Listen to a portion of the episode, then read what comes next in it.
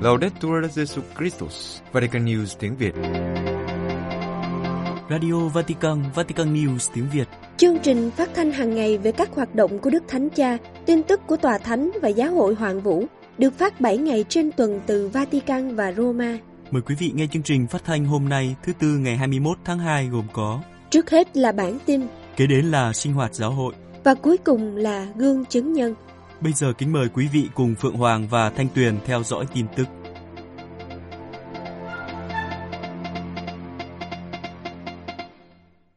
Nicaragua hủy tư cách pháp lý của Hiệp hội hướng đạo nước này. Nicaragua, hôm 16 tháng 2, Hiệp hội hướng đạo tại Nicaragua đã bị chính phủ hủy tư cách pháp lý, với lý do là tổ chức này đã có những bất thường trong việc trình bày ngân sách của mình. Cùng với hướng đạo sinh còn có 10 tổ chức khác cũng chịu chung số phận, bao gồm huynh đoàn các nhà truyền giáo Fiat de Maria và Đại học Khoa học Y tế và Năng lượng tái tạo, bị cáo buộc đã mở một số văn phòng mà không được phép. Đây là một kịch bản đã được lặp đi lặp lại trong một thời gian dài. Chính quyền Nicaragua cáo buộc các tổ chức và tổ chức phi chính phủ thuộc nhiều thể loại khác nhau, thường là của Kitô giáo và Công giáo nói riêng, và bắt họ ngừng hoạt động bằng cách cáo buộc họ có những hành vi vi phạm pháp luật, từ đó tịch thu tài sản của họ. Một tháng trước, vào ngày 16 tháng 1, 16 tổ chức phi chính phủ tại Nicaragua, trong đó có 10 tổ chức của Công giáo hoặc tin lành, đã bị chính quyền Nicaragua cáo buộc không tuân theo pháp luật. Theo các nguồn tin chính thức, 9 tổ chức đã bị đặt ra khỏi ngoài vòng pháp luật vì không tôn trọng các quy định quản lý, đồng thời cản trở các hoạt động kiểm soát đã được lên kế hoạch, trong khi 7 tổ chức khác đã tự nguyện gửi yêu cầu giải thể. Ủy ban hướng đạo quốc gia đã phản ứng với việc hủy bỏ tư cách pháp lý của Hiệp hội hướng đạo ở Nicaragua và xác nhận việc ngừng hoàn toàn các cuộc họp. Trong thông cáo, Ủy ban giải thích rằng họ đã nỗ lực để tránh việc hủy bỏ tư cách pháp nhân, nhưng không thể. Tuy nhiên, ban điều hành cho biết sẽ không bỏ cuộc và sẽ tiếp tục tìm kiếm các giải pháp thay thế để tiếp tục thực hiện sứ mạng của hướng đạo sinh trên lãnh thổ quốc gia, phù hợp với quy định của pháp luật. Ủy ban quốc gia đã thông báo cho Tổ chức Thế giới của phong trào hướng đạo có trụ sở tại Thụy Sĩ về vụ việc. Tổ chức này đang hỗ trợ bằng tất cả các nguồn lực để giúp hướng đạo Nicaragua tìm ra giải pháp thích hợp theo quy định của pháp luật. Đồng thời, cảm ơn các thành viên cộng đồng, các tình nguyện viên, các lãnh đạo và cộng tác viên vì sự cống hiến và làm việc chăm chỉ của họ trong 107 năm hướng đạo hiện diện ở Nicaragua. Bốn giám mục Mexico gặp gỡ các tội phạm để tìm giải pháp hòa bình. Mexico, trong nỗ lực tìm kiếm hòa bình ở một khu vực bị rung chuyển bởi các cuộc đụng độ bạo lực và chết chóc, Gần đây, bốn giám mục đến từ bang Guerrero của Mexico đã bắt đầu tìm kiếm đối thoại với những tên trùm tội phạm để có thể mang lại hòa bình cho khu vực. Trong cuộc họp báo ngày 14 tháng 2, Đức cha Jose de Jesus Gonzalez của giáo phận Chimbanchingo, Chinlapa cho biết các giám mục đã gặp gỡ các thành viên tội phạm của tổ chức nhưng không đạt được kết quả. Theo Ngài, trở ngại chính cho các cuộc đàm phán này là những kẻ tội phạm thèm muốn lãnh thổ Ngài chỉ ra rằng, ban đầu một trong các tổ chức tội phạm muốn đình chiến với các điều kiện họ đưa ra, nhưng những điều kiện đó không đúng ý muốn của các đối thủ của họ. Các vụ bạo lực đã gia tăng ở bang Guerrero trong những tháng gần đây, và các tài xế taxi và tài xế xe tải đã bị sát hại. Trong bảng xếp hạng 50 thành phố bạo lực nhất thế giới năm 2022 do Hội đồng Công dân về An toàn Công cộng và Tư pháp Hình sự đưa ra, có 17 thị trấn của Mexico, trong đó Acapulco đứng thứ 10 trong danh sách. Theo Ban Thư ký điều hành của Hệ thống An ninh Công cộng Quốc gia, 1.398 vụ giết người cấp độ 1 đã được ghi nhận ở Guerrero trong năm 2023. Trong số đó, 1.026 vụ được thực hiện bằng súng. Đức cha González cho biết, bạo lực trong khu vực của Ngài đã ảnh hưởng trực tiếp đến các thành viên của giáo hội công giáo. Họ đã giết những người lãnh đạo các giờ chầu thánh thể ban đêm. Họ đã giết cha mẹ của những người giúp lễ. Vào tháng 10 năm 2023, cha Villaque Florencio bị những kẻ tấn công bắn khi đang di chuyển trên đường cao tốc nối các thị trấn Tisla và Chibanchingo ở bang Guerrero. Đức cha than thở rằng có vẻ như chính quyền đã bỏ rơi những người dân trước bạo lực. Chúng tôi tin rằng chính phủ có giải pháp và chúng tôi cũng muốn nó không bị tham nhũng. Họ có quyền lực, họ có nguồn lực, họ có phương tiện. Mặc dù không thành công trong nỗ lực đối thoại với các tổ chức tội phạm, Đức cha Gonzales đảm bảo rằng những nỗ lực của giáo hội công giáo nhằm đạt được hòa bình sẽ tiếp tục. Chúng ta sẽ phải tiếp tục các chiến lược để chạm tới trái tim của họ, để thay đổi não trạng của bọn tội phạm. Để đạt được mục tiêu đó, Ngài kêu gọi các tín hữu dân lời cầu nguyện, ăn chay và làm việc bác ái để hoán cải tội phạm. Tin tưởng rằng những hành động này có thể đánh động tâm trí và trái tim. Là một giáo hội, chúng ta được mời gọi đừng thờ ơ với những gì đang xảy ra, đừng nhắm mắt, bịt tai, đừng im lặng và ở với những người nghèo nhất, những người bị tổn hại nhiều nhất, với những nạn nhân của bạo lực bởi vì có rất nhiều đau khổ. Các giáo hội Kitô thế giới thăm thánh địa Jerusalem, một phái đoàn các giáo hội Kitô thế giới WCG do linh mục tổng thư ký Jerry Pinlay dẫn đầu đã đến thăm thánh địa nhằm ủng hộ con đường đối thoại, bày tỏ tình liên đới và nâng đỡ cầu nguyện trong hoàn cảnh cuộc chiến đang diễn ra ở Gaza.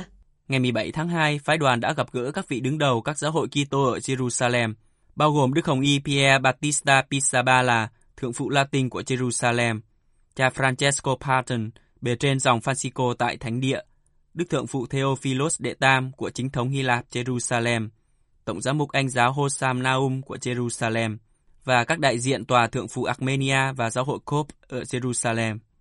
Phái đoàn các giáo hội Kitô thế giới đã được chào đón với lòng biết ơn. Đức Thượng phụ Theophilos Đệ Tam nói trong buổi gặp gỡ.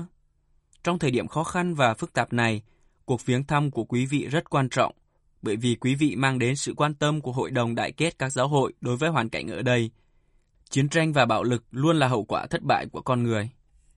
Vị đứng đầu chính thống Hy Lạp ở Thánh Địa khẳng định rằng giáo hội loan báo một sự thật khác, đó là hận thù và bóng tối không có chỗ đứng, chỉ có ánh sáng và sự sống mới tồn tại đích thực lâu dài.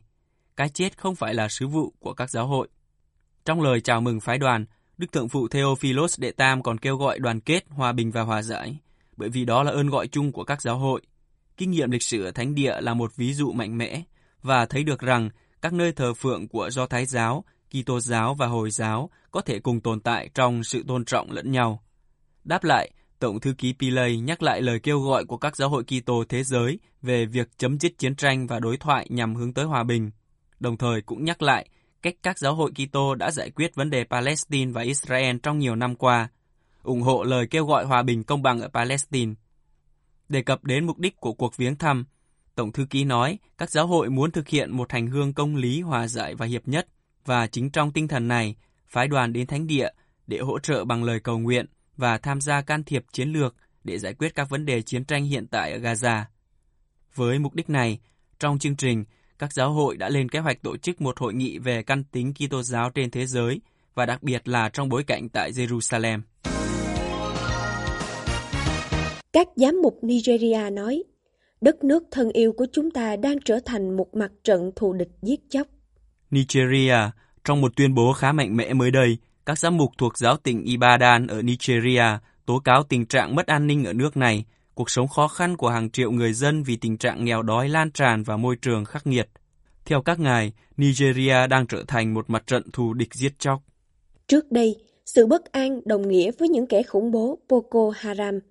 Nhưng hiện nay, tình trạng bất ổn lan tràn trong nước đang khiến người dân Nigeria tuyệt vọng. Sau nhiều suy tư và cầu nguyện, các giám mục Nigeria muốn làm điều gì đó để giải quyết vấn đề này. Trong tuyên bố, các giám mục giáo tỉnh Ibadan ví đất nước như một con tàu đang chìm. Đất nước Nigeria thân yêu của chúng ta đang nhanh chóng trở thành một mặt trận giết chóc thù địch. Con tàu của quốc gia đang chìm dưới sức nặng của tình trạng bất an lan rộng, khó khăn kinh tế do siêu lạm phát và sự sụp đổ của đồng Naira, tội phạm mạng, giá thực phẩm cao, quản lý lỏng lẻo và nạn tham nhũng tràn lan. Cuộc sống hàng ngày đang nhanh chóng trở thành một thử thách đối với hàng triệu người Nigeria vì tình trạng nghèo đói lan rộng do môi trường khắc nghiệt đã khiến nhiều người rơi vào tuyệt vọng và thậm chí tự sát. Các giám mục tố cáo rằng người dân Nigeria thường bị các nhà lãnh đạo chính trị và dân sự kém cỏi bỏ mặt cho những tên tội phạm tàn ác và hung hãn nhất. Trong tất cả những điều này, các chính phủ thường tỏ ra yếu kém hoặc hoàn toàn vắng mặt. Các ngài yêu cầu tất cả các nhà lãnh đạo hành động khẩn cấp để cứu con tàu Nigeria khỏi bị chìm. Niềm hy vọng đổi mới được ca ngợi nhiều hiện đang biến thành sự tuyệt vọng hoàn toàn ở nhiều nơi và không còn nhiều thời gian nữa. Các giám mục đặc biệt lên án vụ bắt cóc và sát hại các lãnh đạo bộ tộc, giáo viên và học sinh. Các ngài không đồng ý khi những nhà lãnh đạo và chính trị gia nói chuyện và cư xử như thể mọi chuyện đều ổn. Các ngài viết, Mọi thứ không nằm trong tầm kiểm soát khi liên tục có người Nigeria bị thương, bắt cóc và giết hại hàng ngày trên đường đi và thậm chí ngay tại nhà của họ. Cần phải cơ cấu lại bộ máy an ninh của chúng ta và loại bỏ những kẻ phá hoại khi cần thiết. Thảm họa sắp xảy ra khi con người chết đói và người sống phải ăn trộm hoặc tranh giành thức ăn để tồn tại. Các quan chức được bầu chọn không phải để bào chữa cho các vấn đề mà để thay đổi mọi thứ theo hướng tốt đẹp hơn. Người dân Nigeria xứng đáng được biết sự thật về các chương trình, hoạt động và nơi ở của các nhà lãnh đạo của họ. Bất kỳ quốc gia nào chạy theo tham nhũng và dối trá sẽ sụp đổ dưới sức nặng của cái ác mà chính họ tự gây ra. Các giám mục Đức ngưng thiết lập Ủy ban Công nghị theo yêu cầu của Vatican. Berlin Theo yêu cầu của Vatican, Hội đồng Giám mục Đức đã ngưng cuộc bỏ phiếu về quy chế của Ủy ban Con đường Công nghị, gồm các giám mục và giáo dân sẽ điều hành giáo hội ở Đức. Ủy ban Con đường Công nghị gồm các giám mục, 27 đại biểu của Ủy ban Trung ương Giáo dân Công giáo Đức và 20 người do Con đường Công nghị bầu lên. Ủy ban có nhiệm vụ chuẩn bị thành lập một hội đồng công nghị. Qua đó, các giám mục cùng với các giáo dân cùng quyết định về tài chính cũng như việc cai quản giáo hội Đức. Theo phát ngôn viên của Hội đồng Giám mục Đức Matthias Kopp, ngày 17 tháng 2, các giám mục Đức nhận được một lá thư từ Vatican được ký bởi Đức Hồng Y Pietro Parolin, Quốc vụ Khanh Tòa Thánh, Đức Hồng Y Victor Manuel Fernandez, Tổng trưởng Bộ Giáo lý Đức Tin và Đức Hồng Y Robert Prevost, Tổng trưởng Bộ Giám mục. Trong đó yêu cầu không bỏ phiếu về quy chế của Ủy ban Công nghị. Thư nhấn mạnh, yêu cầu này được đưa ra cũng trong cái nhìn của các cuộc thảo luận sắp tới giữa các đại diện của giáo triều Roma và đại diện của Hội đồng Giám mục Đức. Giám mục Đức không được đặt tòa thánh vào tình trạng sự đã rồi. Giáo luật không quy định về một ủy ban như vậy, do đó quyết định do Hội đồng Giám mục đưa ra sẽ vô hiệu. Cùng ngày, các giám mục Đức đã rút lại cuộc bỏ phiếu về quy chế của ủy ban này khỏi chương trình nghị sự của cuộc họp từ ngày 19 đến ngày 22 tháng 2 tại Augsburg. Thực tế trước đó, mặc dù không được công bố rõ ràng trong chương trình nghị sự của Hội đồng Giám mục, nhưng cuộc bỏ phiếu về việc thông qua Ủy ban chuẩn bị con đường công nghị đã được dự kiến sẽ diễn ra tại Augsburg. Trong một thư riêng gần đây, Đức Thánh Cha đã trực tiếp phê bình Ủy ban chuẩn bị này. Ngài nhận xét rằng Ủy ban là một trong nhiều bước đi đã được đề ra bởi một số thành phần quan trọng của giáo hội tại Đức, có nguy cơ dẫn đưa giáo hội tại đây ngày càng xa rời con đường chung của giáo hội hoàn vũ. Trước đó, vào tháng 1 năm 2023, trong một lá thư được Đức Thánh Cha phê chuẩn, Vatican khẳng định rằng cả con đường công nghị và hội đồng giám mục đều không có thẩm quyền thiết lập hội đồng công nghị trên bình diện quốc gia, giáo phận hoặc giáo xứ. Hàng ngàn tín hữu Philippines tham gia cuộc tuần hành vì sự sống. Manila, vào thứ Bảy vừa qua tại thủ đô Philippines, hàng ngàn người công giáo đã tham gia cuộc tuần hành vì sự sống cùng với sự hỗ trợ của hơn 80 tổ chức. Cuộc tuần hành vì sự sống diễn ra trong khu vực giữa thành phố Quezon và Đại học Thánh Toma và kết thúc bằng thánh lễ do Đức Hồng Y Jose Avincula, Tổng giám mục Manila chủ sự. Trong bài giảng, Đức Hồng Y mời gọi các tín hữu suy nghĩ lại các chiến lược ủng hộ sự sống để áp dụng cách tiếp cận tránh xét đoán và lên án. Ngài nói, chúng ta phải dấn thân nhiều hơn trong việc lắng nghe và đối thoại. Đây là một phần của hành trình vì sự sống. Các gia đình và đặc biệt là những người trẻ cần được đồng hành trong hành trình bảo vệ sự sống. Tổng giám mục Manila khẳng định các tín hữu là những nhân chứng của sự sống con người đang bị tấn công từ nhiều phía, đặc biệt liên quan đến những nhóm dễ bị tổn thương, thai nhi, người bệnh, người già. Đa số mọi người đều nhìn nhận sự sống là một hồng ân. Vì thế, cần phải bày tỏ lòng biết ơn Thiên Chúa vì những hồng ân này. Cùng hiện diện trong sự kiện, Đức cha Severo Cagantan Kemare, Chủ tịch Ủy ban Giáo mục Philippines về giáo dân, nhắc lại nguồn gốc cuộc tuần hành rằng sự kiện được tổ chức lần đầu tiên vào năm 2017 nhằm ứng phó với bạo lực do cuộc chiến chống ma túy gây ra và chống án tử hình. Một số vị đứng đầu các tổ chức đã phát biểu trong cuộc tuần hành, nhấn mạnh đến bản chất thánh thiên của sự sống con người. Cùng nhau hướng tới một lý tưởng như một gia đình mang lại sự hiệp nhất và củng cố tình thương. Nhưng ý tưởng tuyệt vời nhất là nỗ lực nên thánh. Một trong những cách mà các Kitô hữu có thể lớn lên trong sự thánh thiện là tôn trọng phẩm giá mà Thiên Chúa đã ban cho mỗi người. Khi cùng nhau tham dự cuộc tuần hành vì sự sống, mọi người học được rằng việc quý trọng và hỗ trợ sự sống được bắt đầu từ gia đình. Một trong những vũ khí mạnh nhất để ủng hộ sự sống là cầu nguyện. Vì thế, trong khi tiếp tục đấu tranh với các thế lực sự chết đang tìm cách hủy hoại hôn nhân, gia đình và sự sống, các Kitô hữu kính múc sức mạnh từ Chúa trong cầu nguyện. Quý vị vừa theo dõi bản tin ngày 21 tháng 2 của Vatican News tiếng Việt. Vatican News tiếng Việt Chuyên mục Sinh hoạt giáo hội những nữ tu là cầu nối giữa Israel và các miền lãnh thổ Palestine. Cuộc xung đột giữa Israel và Hamas từ ngày 7 tháng 10 đã kéo dài hơn 4 tháng và chuẩn bị bước sang tháng thứ 5 nhưng vẫn chưa có dấu hiệu kết thúc.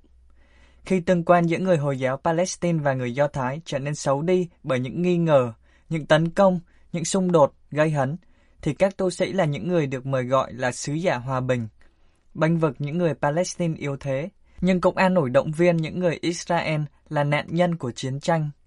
Họ chọn ở lại giữa người dân, giữa Israel và Palestine, giữa chiến tranh và bom đạn, dẫu biết rằng họ sẽ gặp nhiều khó khăn, thậm chí là nguy hiểm đến tính mạng. Trong số các tu sĩ chọn ở lại thánh địa, có các nữ tu dòng thánh Comboni. Các nữ tu dòng thánh Comboni đã sống ở biên giới đông Jerusalem từ năm 1967, chạy dọc theo ranh giới khu đất của các sơ là bức tường do người Israel xây dựng vào năm 2009, ngăn cách ngôi làng Bethany, nơi Chúa Giêsu đã làm cho Lazaro sống lại. Nhà ở của các sơ vẫn nằm ở phần đất bên Israel, trong khi nhà thờ và lăng mộ của Lazaro nằm ở phía Palestine, phía bên kia bức tường. Sơ Anna Maria Sparamella, cố vấn tỉnh dòng và điều phối viên khu vực Trung Đông của các dòng nữ tu Comboni chia sẻ. Đối với chúng tôi, đoạn kinh thành nói rằng, trong Chúa Kitô, bức tường ngăn cách giữa các dân tộc đã bị phá bỏ, có ý nghĩa rất mạnh mẽ. Đặc biệt khi có một bức tường vật lý trước mặt chúng ta chỉ rõ sự chia cắt này. Lần đầu tiên, Sơ Spartamella đến Jerusalem vào ngày 26 tháng 9 năm 2000. Ngay ngày hôm sau, Intifada thứ hai, một cuộc nổi dậy của người Palestine chống lại sự chiếm đóng của Israel đã nổ ra. Sơ đã chứng kiến cuộc bao vây vương cung thánh đường Chúa Giáng sinh ở Bethlehem, nơi sơ dạy thần học. Sau đó, sơ được chuyển đến Ai Cập và vào năm 2011, sơ đã chứng kiến cuộc nổi dậy được gọi là mùa xuân Ả Rập. Kể từ năm 2013, sơ đã trở lại hoạt động cố định tại Jerusalem và hiện phải đối mặt với một cuộc xung đột kéo dài và đậm máu khác. Sơ chia sẻ, tôi luôn bị ấn tượng bởi niềm hy vọng sâu sắc và quyết tâm tiến về phía trước của người dân Palestine. Với cuộc chiến này, tôi thấy nó yếu hơn, mọi người kiệt sức hơn.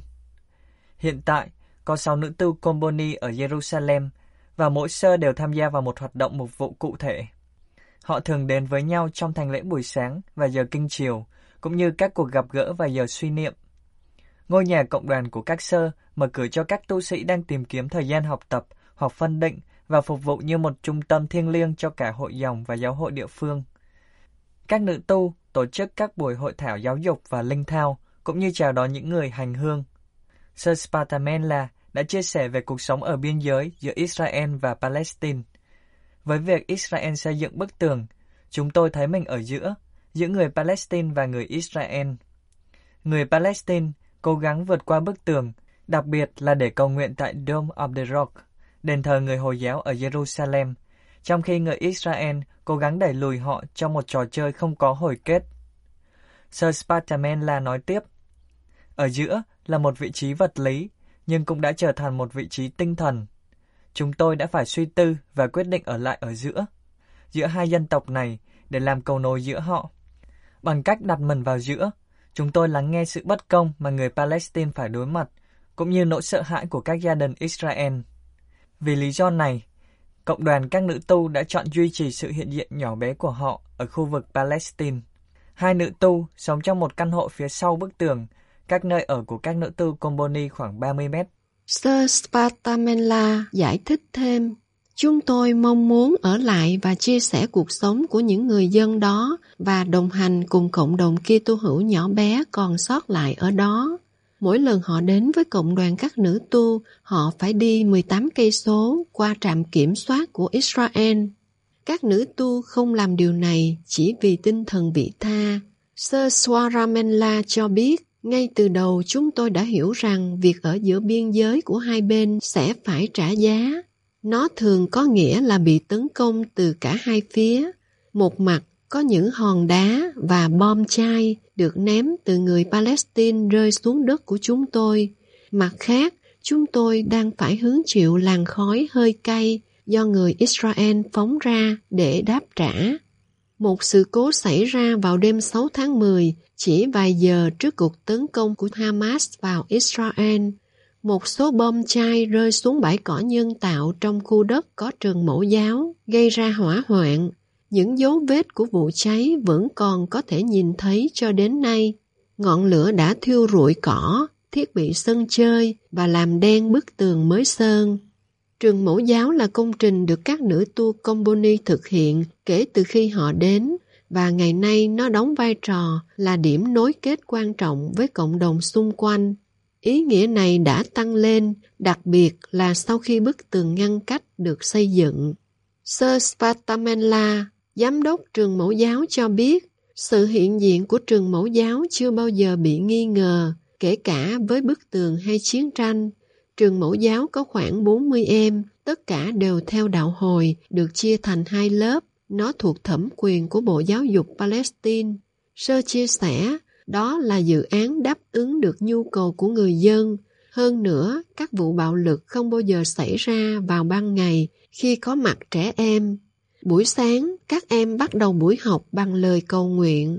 Sir Spartamella giải thích, chúng tôi thông báo với phụ huynh ngay từ đầu, đó là lời cầu nguyện tạ ơn vì những gì Chúa đã tạo dựng, cho ngày sống, cho cuộc sống, phúc lành cho cha mẹ, hàng xóm, bạn bè và cả những trẻ em đang đau khổ. Chúng tôi cầu nguyện cho hòa bình trên thế giới và ở đất nước này. Về gia đình, sơ chia sẻ, các gia đình rất tin tưởng và tôn trọng. Họ thường chọn gửi con ở đây, đặc biệt là để giáo dục đạo đức và học tiếng Anh. Hầu hết trẻ em đến từ Đông Jerusalem, nhưng một số cũng đến từ Al Azaria. Một trong hai giáo viên, Nihan Hashmime, đồng thời là phó giám đốc, phải đi qua trạm kiểm soát hàng ngày để đến nơi làm việc. Sir Spartamella chia sẻ thêm, với chiến tranh, chúng tôi phải đối mặt với một số thách thức về giáo dục bởi vì ban đầu một số trẻ em vắng mặt. Công việc chúng tôi làm với các em là truyền đạt những giá trị nhất định, chẳng hạn như hòa bình, tình bạn, tình yêu và tôn trọng sự khác biệt. Chơi đùa cũng là một khía cạnh quan trọng. Trẻ em ở đây không tìm thấy các đồ chơi như súng đạn và không được phép mang những đồ chơi loại này từ nhà đến trường.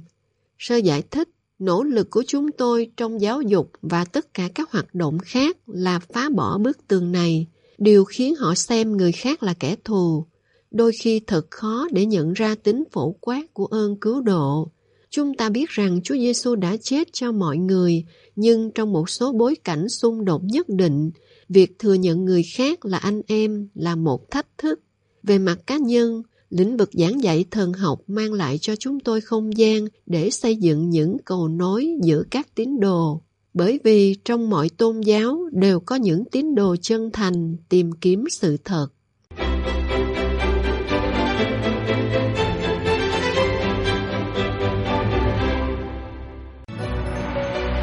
Vatican News tiếng Việt Chuyên mục Gương chứng nhân Chào đón người nhập cư của gia đình Carlo ở Ý.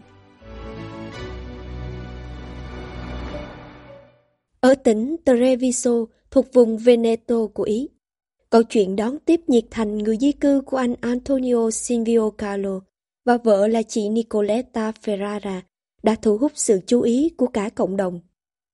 Đằng sau mỗi câu chuyện đẹp đều có những bí mật. Ở đây cũng vậy. Vào tháng 4 năm 2015, tại Camalo của Povegliano, một thị trấn nhỏ thuộc tỉnh Treviso ở Ý. Việc gia đình Carlo quyết định mở cửa đón tiếp một số người nhập cư là một câu chuyện có những điều mà người trong cuộc mới có thể cảm nhận sâu sắc nhất. Trước đó không lâu, đã xảy ra một trong những vụ đắm tàu bi thảm nhất ở địa Trung Hải, với 700 người thiệt mạng ở trên biển. Với lương tâm Kitô giáo, anh Antonio Silvio Carlo và vợ là chị Nicoletta Ferrara không thể nhìn thêm thảm kịch mà không làm gì cả. Từ đó, một số căn phòng trong ngôi nhà của họ trở thành nơi trú ẩn an toàn cho sáu người trẻ di cư. Đó là khởi đầu của một trải nghiệm về tình huynh đệ đích thực. Một tình huynh đệ không trên giấy tờ, không dừng lại ở lời nói, nhưng thể hiện một cách cụ thể trong hành động. Từ đó đến nay đã 9 năm trôi qua, và giờ đây gia đình Carlo đang sống một trải nghiệm khác được bắt đầu cách đây 6 năm. Trải nghiệm này không chỉ chứng tỏ rằng vẫn có thể nói về niềm hy vọng trong một thế giới giả điếc trước nhu cầu của người khác, nhưng còn là một mẫu gương của một giáo hội sống động, hội nhập, chào đón và yêu thương. Tóm lại, đó là một giáo hội sống hoàn toàn sứ điệp tin mừng. Thực tế, để dành ngôi nhà cho người di cư, anh Antonio Silvio Carlo và chị Nicoletta đã đến sống tại nhà xứ nơi họ thuộc về, cùng với cha xứ và hai người trẻ khác, một chúng sinh và một sinh viên. Trong nhà thờ vào ban đêm, một số người vô gia cư được đón tiếp ngủ qua đêm. Anh Carlo nói về cuộc sống hiện nay. Sống cùng với cha xứ mang lại cho chúng tôi cơ hội suy tư về tầm quan trọng và phức tạp của hình ảnh mục tử của một cộng đoàn. Chỉ bằng cách sống bên cạnh một cha xứ, chúng ta mới có thể hiểu sự phức tạp và nét đẹp của thừa tác vụ. Đối với chúng tôi, theo khía cạnh thiên liêng, đó cũng là một trải nghiệm quan trọng. Thức dậy từ sáng sớm cùng với hai người trẻ, sau khi tham dự thánh lễ, mọi người dùng điểm tâm và trao đổi những thông tin và chia sẻ công việc. Sau đó, calo đến trường dạy môn giáo dục công dân, lịch sử và triết học. calo nói, Chưa bao giờ như ngày nay, môn giáo dục công dân quan trọng như vậy. Các nguyên tắc của hiến chương, trên hết, các giá trị con người thường là điều để các học trò của tôi suy nghĩ. Và thầy Carlo cố gắng truyền đạt để các giá trị đó thấm nhuần vào tâm trí của những người trẻ, không chỉ dừng lại ở những trang sách, bởi vì theo Carlo, những lời quan trọng nhất được viết trong hành động. Carlo giải thích, trở thành công dân tốt nghĩa là làm cho quốc gia phát triển trong hòa bình. Theo Carlo, hòa bình bắt đầu bằng những cử chỉ nhỏ, không phải từ quá xa. Hòa bình có thể đơn giản bắt đầu từ một giáo xứ, từ một nhà xứ. Sống cùng nhau cảm thấy mình là thành viên của một gia đình rộng lớn, trong đó mỗi người đều có phần đóng góp của mình. Đây là một yếu tố khác làm cho kinh nghiệm mà gia đình Carlo đang trải nghiệm bên trong nhà xứ của giáo xứ nhỏ trở nên phong phú. Về vấn đề này, Carlo tuyên bố Thật là điều không thể tin được khi cộng đoàn giáo xứ đáp lại lời mời gọi, mỗi người trở thành một phần không thể thiếu và tích cực của một giáo hội, không chỉ cầu nguyện và cử hành những động từ cơ bản của Kitô giáo, nhưng còn giúp mỗi giáo dân cảm thấy như nhà của mình trong sự chia sẻ huynh đệ với bao mong đợi, lo lắng và hy vọng. Ví dụ, tôi nghĩ về hiệp hội đưa tay mà chính cộng đoàn đã tạo ra. Tất cả chúng tôi đều thấy mình ở trong đó, cùng với những người ở trong hoàn cảnh dễ bị tổn thương, đang nhà bột bánh mì, nấu mì và làm các đồ thủ công. Có lẽ trong một số trường hợp, Việc bán những sản phẩm này cũng có thể trở thành một khả năng tạo việc làm cho ai đó. Calo kết luận, đây là khoảnh khắc chia sẻ sâu sắc giữa chúng tôi, trong đó mọi người đều nói câu chuyện của riêng mình, cuộc sống của chính mình để phục vụ người khác. Một nhà sứ, một nhà thờ, tất cả đều dấn thân phục vụ người khác. Đây là một đời sống cộng đoàn gợi nhớ đến giáo hội tiên khởi. Giáo hội có nghĩa là ở đó để hiện diện với người khác, để phục vụ người khác, nghĩa là phục vụ chính Thiên Chúa.